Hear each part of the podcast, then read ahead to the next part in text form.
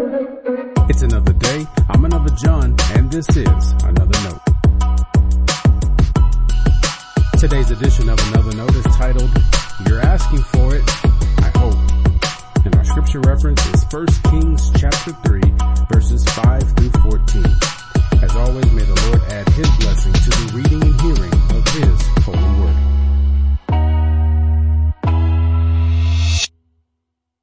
In about two weeks, I will have written our 500th daily devotional.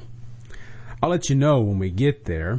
Now, I reread a bunch of them in the last few weeks, so I know some were better than others. As we close out the second year of these devotionals, I want to thank you. I know, I know, we call this a daily devotional. Yes and no. It's another note. These were always meant to be a note from my faith to yours. In that light, it's not a waste of time to say thank you.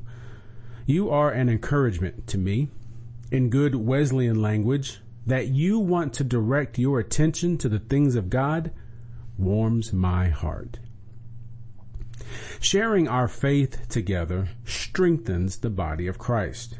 We learn from each other and inspire one another. And a strengthened body of Christ is a force the gates of Hades cannot overcome. So, what do we do with this strength and faith we share?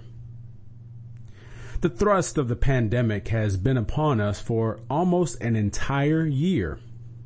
Although we've got to be closer to the end than before, there's no real sense when this will be behind us. Against that backdrop, after everything we've learned in 2020, let's ask again. What do we do with this strength and faith we share? To answer that question, let's consider Solomon, young Solomon. In 1 Kings 3, God told the new king, ask what I should give you. Solomon was 20 years old. what would your 20 year old self do with the divine blank check? Solomon acknowledged God's faithfulness and favor. He recognized the inexperience of his youth, and he understood the importance of leading his nation. So what did he ask of God? We say he asked for wisdom. He did. The text calls it an understanding mind. Literally, a heart listening. Solomon then asked for the ability to discern between good and evil. Solomon was beginning something when he asked for wisdom.